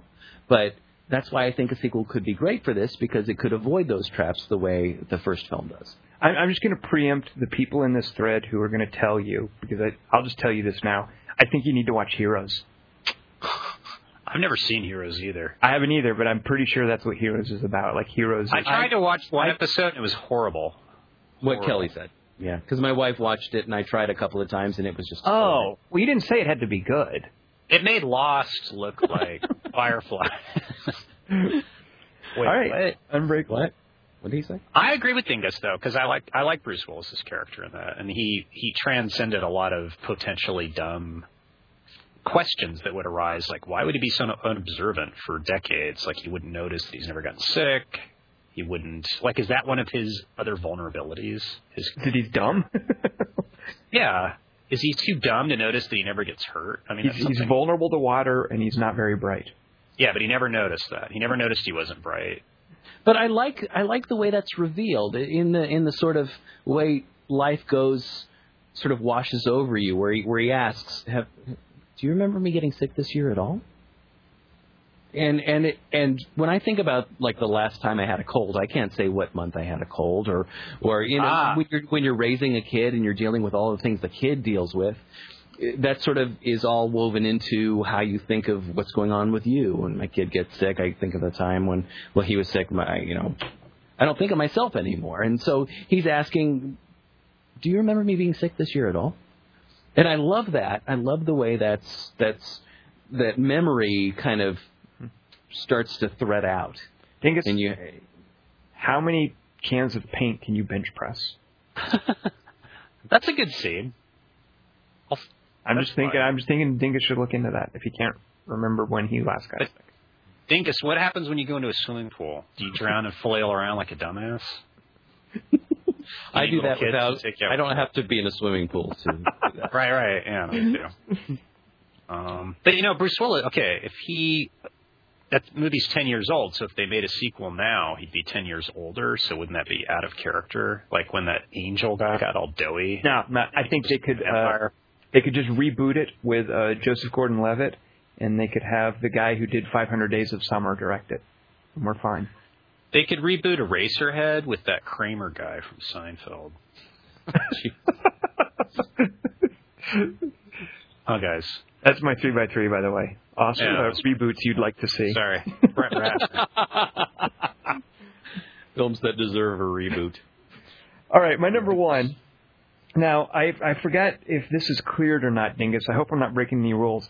Can these be sequels wait, wait. that deserve sequels? You're in the Yeah. Oh yeah. The I'll, sequel. say, I'll answer for Dingus. Okay. Okay. Because this is a sequel. a- yeah. This movie already got a sequel, and I just think it needs another one. I, I, it has my blessing for as many as it wants. Uh, both, all right. Please. Uh, both of the both of the movies made my top ten list that year. I'm, I'm such a sucker for these things, and the funny thing is, everybody thinks they suck. Most people don't know any better, and I Saw. No, it's Charlie's Angels. Uh, I, I just Uh. I'm a huge Charlie's Angels fan, and I just think they're they're so spirited, and I love the cast, and uh, I just wish that they'd kept on with those, and that people hadn't been such naysayers. Um, so I'd like The second one didn't make money. Uh, it didn't do as well. No, Hmm. That's the good one, to me. I think they're both good. I mean, to me, it's like watching the Lord of the Rings movies in that they're all part of the same whole. Uh, To me, it's like watching the Lord of the Rings movie. It is. There's no distinction when I sit down. I have there's really no distinction in my head between Between Fellowship of the Rings and Two Towers and Return of the King. Similarly, and Oh, okay, okay. I see what you're similarly, except for the fact that Bill Murray goes missing, there's no distinction to me between Charlie's Angels and Charlie's Angels Full Throttle. It would be Bosley in your hypothetical third movie. Bill Murray would come back. They would throw money at him until he agreed Really? to come back. Yes, yes. I think Are he they left both? Are they both McG? You betcha. They're both. They're both. Tom's favorite director. well, until I saw the Terminator thing, but yeah, they're both. Man it faster. Uh, Kelly, one. Um, What? Who's your favorite angel? Cameron. Okay. Dingus, what about you? Then Dingus, you can have Drew Barrymore. Drew Barrymore's all right. Lucy Liu doesn't do it for me. She's like the poor man's Kelly Hu. Kelly Hu is like 53 years old, and she looks teenage still. It's weird. Kelly Hu does look fantastic. I saw her in a horrible movie where she plays like an assassin recently, and uh, yes. Which one? Wait, I want to see it. Oh, what was it called? It's a bunch of people trapped in like the basement of the Pentagon. One of whom is Zach Galifianakis, by the way. Uh, What? and they all have to kill each other. it's terrible. One of them is, Bullshit. uh, I think Jason is it Jason Bateman is one of them. Uh, it's What just- is the name of this movie? I can't remember. It's an incredibly unlikely cast. Uh, Kelly Hu and Zach Galifianakis. oh yeah. Oh Oh, yeah. wait a minute. Somebody was Stuck in talking to me. Pentagon. It's not Project Endgame or Yes. Operation. Yes, it's something like that. Absolutely. Yeah. Somebody was telling me about that today. That they got they accidentally started watching that. Oh, it's terrible, but it's one of those things where you, I cannot, I am, I just am astonished at the cast they have in this movie. Kelly, you want to look it up and give us the names of people? I can't even. Right, you sold me. Uh, Jason Bateman, Kelly Hu, and uh, Zach Galifianakis. Yeah. Trapped in the Pentagon. Is it Jason Bateman though? I could be mistaking that. Maybe uh, why haven't I seen it already? Is the big question. it's hor- like well, probably because it's horrible. You, you probably. Sounds like something I'd pitch baked to you on the podcast. it actually is a Hmm. uh, so Operation Endgame. Interesting. IMDb gives it two and a half stars. Oh, Rob Corddry, Ellen Barkin. What? yes, Ellen Barkin is looking. It looks really smoking. She has a combat scene with a flaming torch where she fights people with a torch on fire. She's awesome. Emilie de Ravin's in it. Ving Oh yes, Rhames, that's right. That's Jeffrey Tambor. Bob Odenkirk. that's right. Jeffrey Tambor. is- Oh, my head's exploding. oh my god. Wow. All right. I will definitely check out Operation Endgame, which I believe is what you want. Is Kelly Hu nude in it? Uh, no, she is not. Uh, What about Ellen Barkin? there's no nudity. It's a. It's if it. is- I know. I don't know if it's rated R. There might be some blood. When you Uh, say Ellen- no nudity, there- what do you, mean? Ving Rhames? Here's here's the deal. Ving Rhames strips down, does full Monty, of course. Uh, Does no, he have band-aid across his butt crack? Like in- Here's the thing, Kelly Wand. I think like Ellen Barkin and Kelly Hu are just both just so incredibly sexy. They don't have to be nude. So what do you think of that? Well, why not have him nude? Let's be the judge of that. A little mystery is nice. Yeah, yeah. Kelly. What? By a little mystery, I assume you mean a landing strip. All right. Uh, whose turn is it? It's yours. What's your You number want to one list something? It deserves a remake, Kelly Wand. Number one. Wait, don't I have to go first? No, no. Uh, no, you're last, Dingus, because it's your uh, it's your topic. A Brazilian's also mystery if they're clenched. All right. My number one is uh, Mac and Me. Did you guys see that? Is that an alien? Yeah, good. And Ronald so. McDonald's in it. It's like an alien, and there's like a kid in a wheelchair, and um, he gives him like McDonald's shakes and coke. No, it's cokes. It's like so it's like E.T., but they replaced Reese's Pieces with McDonald's. right, and it heals him because Reese's Pieces didn't heal ET. It made him sick, actually, if you think about it. So Uh, kind of odd that they would try and sell Reese's Pieces. Like, yeah, ET's candy. Remember, it used to say that, and I was thinking, yeah, the poison that he ate. Who plays They left it the Thomas? dirt. Who plays Henry Thomas in Mac and Me? some blonde kid. There's some rumor that Nikki Cox is in that movie, but I'm Oh. not convinced that's true. As the It's like a- blonde kid, Maggie Grace. Oh, Grace. Why'd you have to distract me? Anyway, uh, yeah, so the Cokes rejuvenate the alien, but then the cops shoot the parent aliens, and uh, everyone dies. But you, we don't get to see the alien world much. It just looks like some desert they found behind the back lot, so we could see more of it. And that would be in the sequel. It would be exploring Mac's homeworld. Or Cabin Boy. That'd be. you don't seem too attached to this Mac and Me. yeah. Well, I just I realize now Cloverfield doesn't have an A in it, so it doesn't do my pattern actually. uh yeah, Mac and Me. I'll stick with that. All right. What'd you think of my pitch? about the the backlot or the desert. Yeah. I haven't seen Mac and Me. So what is it? I, I'm picturing an alien that looks like Alf. Is that correct? Sometimes he's just like a rubber toy that they use. It's one of those like Ed Wood movies. Oh, yeah. And he also um he can like tel- telekinetically operate chainsaws. Oh yeah, I think he he heals the kid at the end, so he does not in the wheelchair and brings him back to life. Are they chased by men with guns or men with walkie-talkies? They get caught because um, a NASA vacuum cleaner sucks them into like a vacuum bag. They're tiny. No, they just break the laws of physics. They're like they use a special effect to suck them into this tube that they're totally too narrow for, and then they they survive that, and then they break out of the uh, NASA complex on Earth. Okay, Kelly Wand, let's get down to brass tacks. Who directed Mac and Me? Oh God, who didn't direct Mac and me? well, Alan Smithee was sick that week, so it was uh, Stewart Raffill. Ah, yes. Christine Ebersole's in it. Wasn't she your favorite action? Uh, I don't think I know who that is.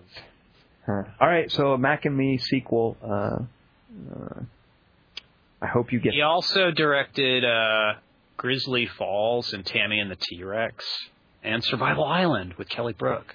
Oh, the same guy who made Survival Island did Mac and Me. How about Dude, that? All I haven't been this freaked out since you told me the cast for Operation Endgame. All right, so Mac and Me, uh, Kelly Wand's number one choice of a movie that deserves a sequel. Dingus, let's see you top that. he also directed Ice Pirates and Mannequin on the Move. He's directed everything I've ever seen. And Philadelphia Experiment. That's quite a body of work. Just saying. Kelly Brook. Just saying. Nude. Just saying. Just saying. Oops. All right, am I up for my number one now? Take it away, Dingus. What do you got for us? The, the I got a movie quote most you. deserving of a sequel. Let's have a quote. All right, here you go. All right. I'll torture you so slowly you'll think it's a career. Hmm. Oh, good lord. Dingus is doing Hannibal. What? Isn't that from Hannibal? no. It That's is. not how Hannibal talks. I don't know what Tom's talking I, about. that was that was Dingus's attempt at an Anthony Hopkins impression. I'm pretty sure. Do it again, Dingus. Listen for it, Kelly Wand. You'll hear him trying to. All right. Hopkins. I'll shut Hey, my hey, eyes Dingus, this time. Do the line again. I'll torture you so slowly you'll think it's a career. Hmm. Oh, you know what? It's Different probably one of those Tom Clancy movies with Sean Bean as like an Irish terrorist. I thought that was Matthew McConaughey he was doing. So it's either Tropic Thunder or that uh, desert one. Sahara. The Sahara. Cruise. All right. Aha, Tom me the name. Dingus, I don't know. Have, have I seen it, Dingus? It's a Korea. Um, Yeah. probably not. You don't like movies about this subject. Why don't you tell us what accent that was?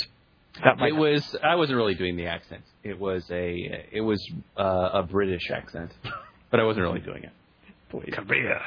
That's Dingus's British accent. Huh. I don't know. Is it Avatar? It is not Avatar, but thanks for guessing. All right. I give up. Gladiator. It is another Bruce Willis movie, and this happened by accident. Actually, I didn't mean to choose two Bruce. Oh, Willis. no. All I- 11 yards. Did not do Hudson Hawk, did you? Oh yes, I did. You're making it come out my nose. Wait, that's a good choice. I think Dingus is a genius. Yeah, it might be a good choice. Good work, All right, Dingus. Dingus, You ex- explain yourself. Um, this film has my favoriteest, uh, one of my favoriteest sequences ever, um, based on one of my favoriteest premises ever. That uh, two guys are cat burglars, and the way they time their heists is by choosing old standards and singing them while they're doing their different things during the heist. and like burlesque. right. Uh, and it introduced me to a song I now absolutely love called "Swinging on Swing on a Swing on a Star," and uh, I love that. I I can't get over how great that that whole sequence is when when they're singing that and pulling off the first heist, and. I love the way this. I like this character. I I really like the this cat burglar, and and most people hated this movie because it was seen as a vanity project, and people couldn't stand Bruce Willis at the time for some reason. But um, but this the sensibility of this film is fantastic. It's just great, over the top. Uh, and has two, well, one at least one awesome villain and another pretty good villain. And and the the the line I was giving was from Richard E. Grant, and I wasn't doing him justice at all because he Oh. is just fantastic in this movie.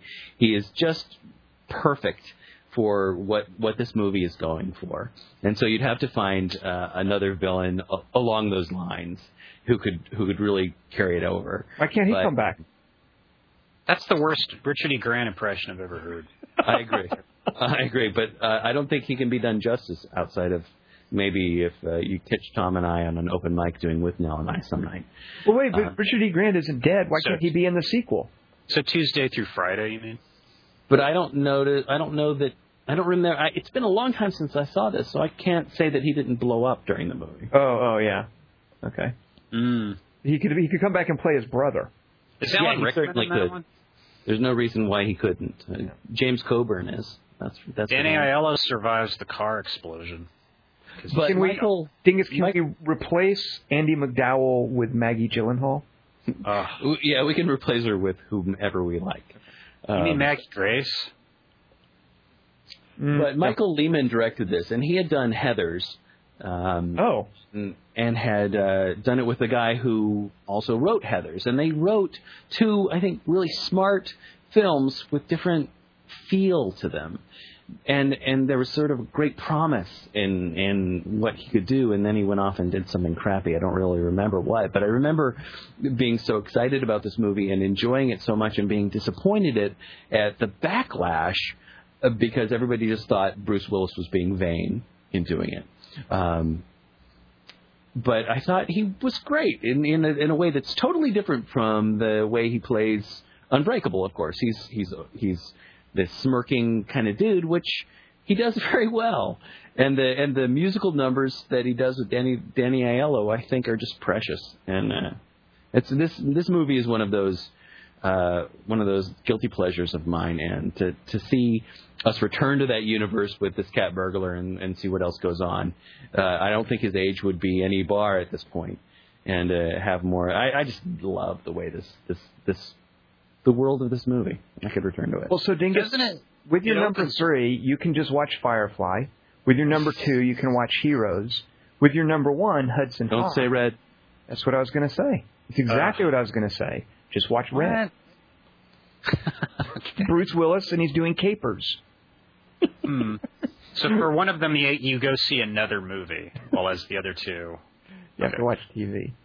Uh, Dingus, uh, doesn't Hudson Hawk open with? Uh, does it open in the Renaissance with Leonardo da Well, Vinci? isn't it? Yeah, isn't that the big like the MacGuffin? That's the MacGuffin, some, right. some Leonardo da Vinci invention or something, isn't it? That's when I knew it was a good movie. Like instantly, like, oh, Here's a better movie. people were wrong. This movie's great. I know a better movie with a Leonardo da Vinci invention.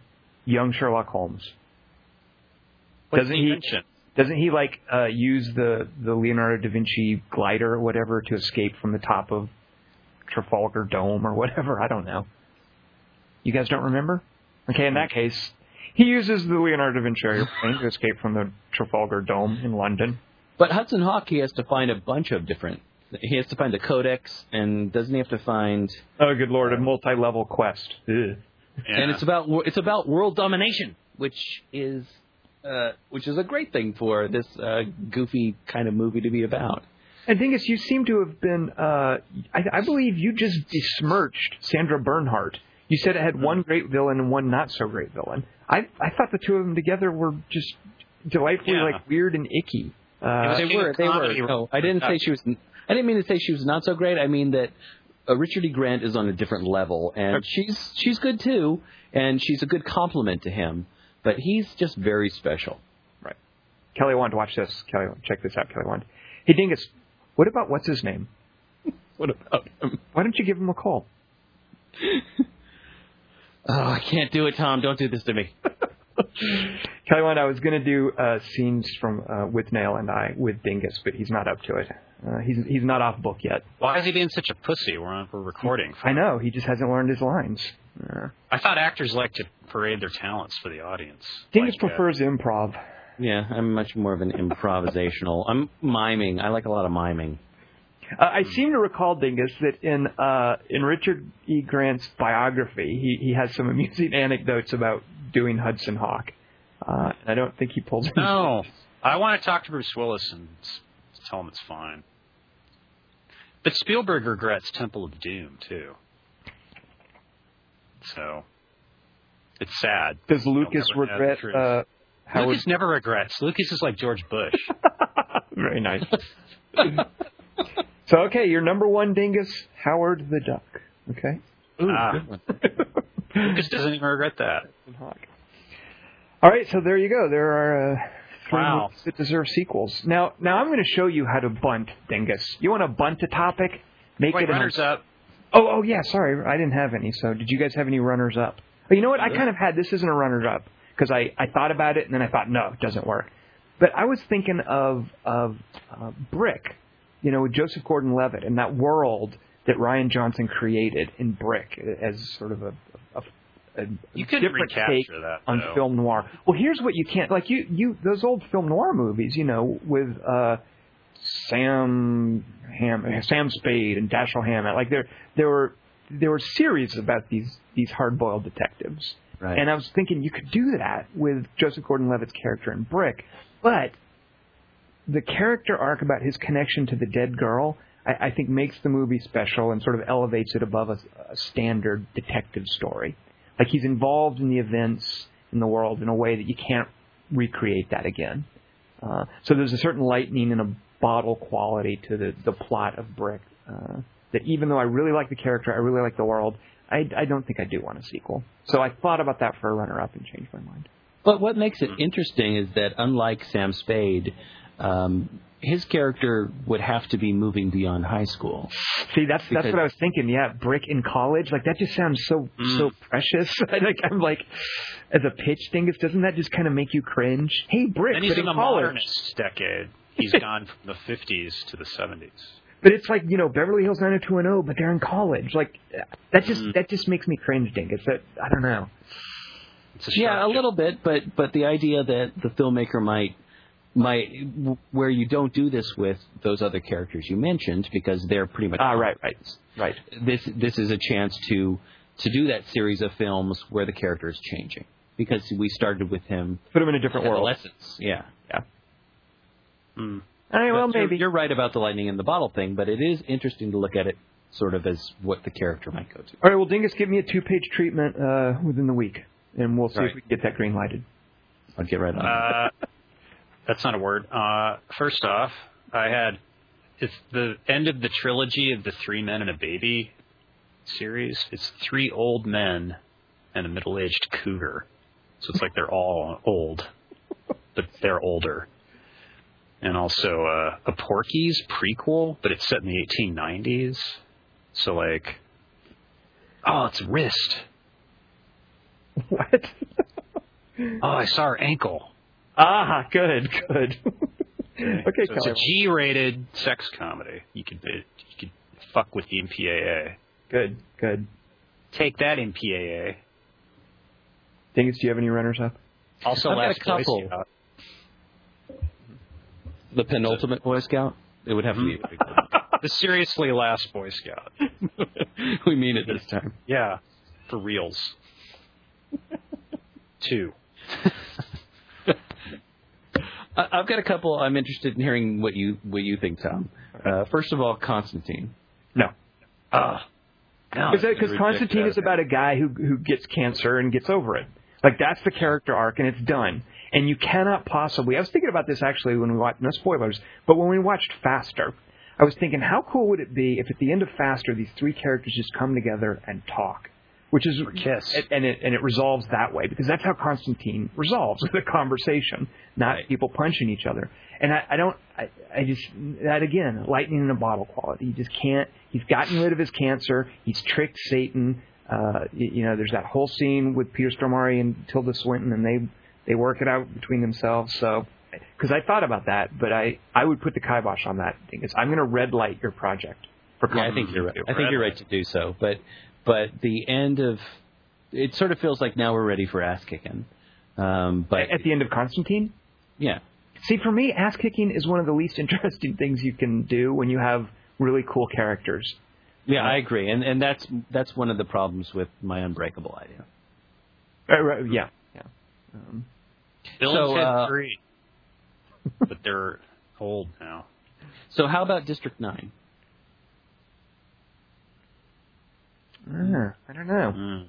Lightning in a bottle. Uh, Well, is that Well, happening? is there anything? just- I have no idea, but um, I'm so enamored of the relationships in that movie, and the whole three years thing, right. and and what what where you can pick up the thread, and what could have happened to our world or that world in those three years, and where where you go with it, because I I loved that.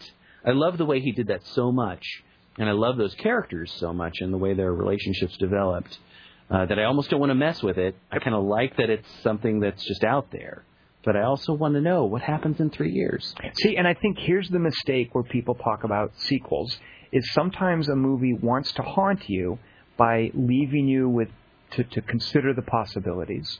Uh, and I think that's what's going on with what happens to what's the character's name too? He's got such a great name. Wikus? Wikus, yes, yes, yes. I think that's what's going on with Wikus is we are haunted by the by uh, you know his final fate and wondering you know how does he feel uh, you know how does he how much does he remember you know what is it like him in that junkyard thinking of his wife or, or whatever like being haunted by the possibilities of that I think are more important than finding out what actually happens and I'm I'm glad you brought that up Dingus because it reminds me I, I recently watched the 1978 Invasion of the Body Snatchers and there's a great sequence in the end of that where the pod people have taken over and everybody's emotionless and they're going about their routine. And Donald Sutherland, uh, you think he's faking it and he's sort of blending in amongst these people. And it's it's there there are a few scenes of him pretending to be emotionless and going to work and and not letting on, you, know, that he's not a pod person. And it created and I I wondered, wow, you know, you can make a whole movie about that about you know, what is it like in a world without emotion where you've got to go through and hide your emotions and be disguised and not be taken over? Uh, and rather than actually explore that world, I just liked having to ponder it and the possibilities of it. Uh, so you mentioning Wikus made me think of that. So no, I, I wouldn't. I, I, you know, if somebody has a great idea, yeah, do it. But for the most part, I'm like, no, don't, don't tell me exactly what's going on there because I'd rather wonder about it. Well, when you when you said that, that that made me think of uh, of Let the Right One In. Ah, yeah. Um, Whoa, good, good. ah, good Yeah. sequel. And- Kelly and wants how I- fired. and I don't want. I just want to be haunted by that. Yep. Just just let my not even not even actively let my imagination go there. Just imagine uh, in a passive way. Just open. Yeah. There they go. Maybe As a- as a- Deeper, deeper blue sea. As a kid, I was always curious about how Blade Runner would be visited as a sequel, but at this point in my life, I don't. I wouldn't ever want that to Well, happen. but we know they go off in the woods and their incept dates. Ki- oh wait, no. Yeah, don't their don't their like exploration dates kick in and they die in the woods or I forget. But I imagined writing a script where She's where, different. where somehow they could have a baby. And it was an awful. Son of Blade Runner. Yes, exactly. An awful Oh, dingus. Blade kind of a thing. It was terrible. That's terrible. disgusting. So it's like Demon Um, Seed. And along the lines of Brick, the the last one I've said, and I, I've said far too many runners up, but the, along the lines of Brick, I, I really like the character in in Zero Effect, and I could imagine a, a series of, of that guy. And I love Bill Pullman. Uh, I could imagine uh, cruising along with him for a couple of films. Well, and and I'm uh, in a post Greenberg world. I would love a, a more Ben Stiller and Bill Pullman. Yeah. So. All right. Dumb and dumber er, er. Dumber I'm pretty sure that's actually been done, Kelly Wand. All right, I'm going to show you guys how to punt. Here we go. This is the way to not think. This is actually one that I'm sure you guys have thought up, and I'm just going to go ahead and scoop you for it now. And she was already mentioned tonight, uh, and I'm going to take her off the table. We can't use her. Mm. She's the inspiration for this, and I know you guys. As soon as I say it, you're going to think of her, but we can't bring her up. She's off the table. No using Abby for your choice of awesomest movie pets. That's right. So Paranormal Activities Abby off the table She's the she inspired this. I want to know what your three awesomest movie pets are. Things to look out for. Now you can do whatever you like with this, but things to look out for. Remember they're pets, so it, they're they're Mm. partly defined by their relationship to a human being. You can't pick like Jaws or whatever. Uh, But King Kong was owned by the blonde girl. a- King Kong is not a pet. Uh, now, things to look out for too are I, like like Abby. There's there's like a, you get a sense that they're- they managed to get a great animal performance out of Abby. Like Abby seemed so concerned at parts in that movie. Uh, she seemed like such a smart, emotive dog. So that's part of what I want you to look for. Uh, dog animal performances, not necessarily dogs, of course. You can do what you want with this, but all I want are just awesomest movie pets. So are you taking Jaws off the table then? Uh, what's uh, if you, there's that that fake trailer must love Jaws. So if you want to look at it that way, I think you could construe that he's a pet in that little fake. YouTube. Oh, you're talking about the character Brute. Okay, Jaws is What not about a the pet. Shaggy DA? because there's Uh, there's a pet in Jaws. I'm just saying. Ah, right, Sean. oh And Pippin, Pippin, Pippin, Pippin. Bill Fernie. Build a mule. All right, so no, no, I don't want to hear any what you're thinking. We'll, we'll revisit this uh, next week. So, Secretariat a pet? mm, I would say no, Kelly Wan, but that's between you and, and whether or not you can sleep at night. If you, What about You're gonna have to- Frankenstein? You're gonna have to see a man about a horse on that. One. All right, Is Robert Pattinson a pet? uh, we will be seeing Black Swan next week. So join us for uh, Black Swan, uh, and join us for our three most awesome movie pets. Uh, I am Tom Chick. I have been joined by Christian McClansky. I think is that right? I think it's uh, it's Christian. Uh, I'm gonna go ahead and reinstate my name. It is Christian Morosky. I'm gonna get it. I Mc, McCroskey. Okay, Christian McCroskey. I'll get it right. You'll be off book for that soon. and uh, also Kelly Wand. A black swan seems like a good pet. At first I was afraid, I was petrified. I kept thinking I could never live without you by my side. But then I spent so many nights just thinking how you'd done me wrong. I grew strong. I learned how to get along, and so you're back from outer space. I just walked in to find you here without that look upon your face. I should have changed my fucking lock. I would have made you leave your key if I'd have known for just one second you'd be back to bother me. Oh, now go walk out the door. Just turn around. Now you're not welcome anymore. Weren't you the one who tried to break me with desire?